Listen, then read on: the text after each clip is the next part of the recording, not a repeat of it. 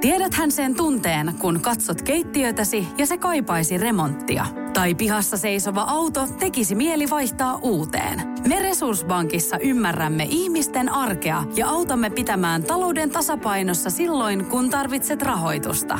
Nyt jo yli 6 miljoonaa pohjoismaista resursasiakasta luottaa meihin. Tutustu sinäkin ja hae lainaa. Resurssbank.fi Radio Novan ilta ja Mari Valosaari. Tuleeko tästä mitään? Tuli luvattua, että siirrytään Tuleeko tästä mitään osioon ja Emmi laittoi tällaisen viestin. Moikka. Mun vanhemmat on muuttamassa omakotitalosta kerrostaloon ja on nyt ollut siellä auttelemassa tavaroiden hävittämisessä, koska siis sitähän on ja paljon. Mutta siis ongelma, mihin on törmännyt, on se, miten vaikeaa mun äidin on luopua siitä kaikesta turhasta tavarasta, mitä kaapista löytyy. On nyt menossa huomenna tekemään sinne siivousta itekseni ja mietin, että onko aivan kamala, jos heitän sieltä tavaraa roskiin kysymättä äidiltä mitään. Kiitos Emmi soitosta. Onko se nyt sitten aivan kamalaa? Tämä, mä oon itse ollut muun muassa tämmöisessä ihan vastaavallisessa tilanteessa aikoinaan muutettiin mun äitiä sellaisessa paikassa, missä itse asiassa muuttomatka oli vain kaksi rappua ja, ja tota, siellä oli tosi paljon tosi, tosi paljon sellaista vanhaa kamaa, jota minä sitten veljien ja sisarien kanssa sitten vähän niin kuin omatoimisesti välillä kyllä kieltämättä päätettiin, että tästä tavarasta pitää päästä eroon. Ja kun sattumalta talossa, josta muutettiin, oli, oli tota roskalava takapihalla, niin sinne me sitten vietiin sitä kamaa. Mitä olet mieltä? Oliko oikein? Olisiko oikein, että kysyä äitiltä vai sitten vaan kysymättä heittää jotain semmoista tarpeetonta, mitä tietää, ettei varmasti kukaan kaipaa pois kysymättä. Maikki soitti ystävällisesti ja vastasi näin äiti, jonka lapset ihmettelee, kun sitä tavaraa on paljon. Joo. Mutta mun mielestä ei ole mitään oikeutta heittää toisen tavaroita kysymättä.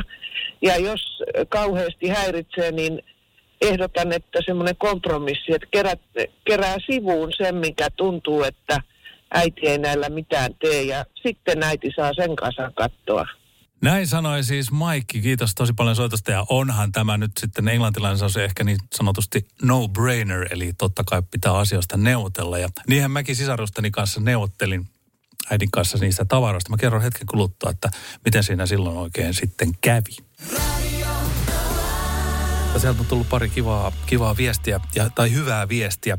Sen sijaan, että kysyy, säästetäänkö, kannattaa kysyä, onko tämä edelleen tarpeellinen tai käytätkö tätä varmasti vielä. Sillä tavalla tavarasta luopuminen tuntuu olevan vähän helpompaa. Nimimerkki monessa muutossa pienempään asuntoon avittanut tai avustanut. Kiitos paljon viestistä. Ja tietenkin, jos on selvästi iät ja ajat sitten pakattu laatikoihin ja ei ole selvästi koskettu ikiaikoihin, niin pois vaan. Eli se on kyllä hyvä vinkki se.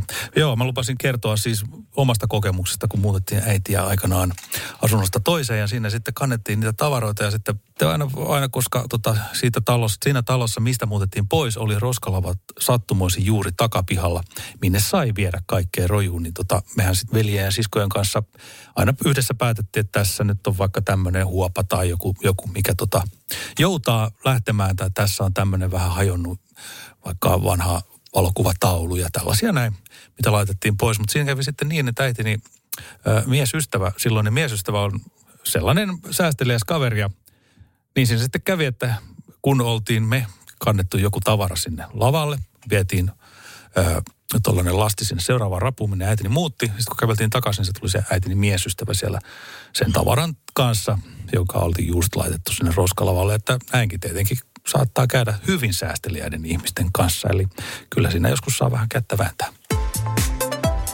Radio Novan ilta ja Mari Valosaari. Tuleeko tästä mitään?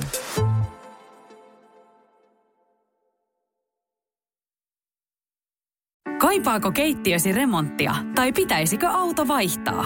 Me Resurssbankissa autamme sinua, kun tarvitset rahoitusta. Nyt jo yli 6 miljoonaa pohjoismaista resursasiakasta luottaa meihin. Resurssbank.fi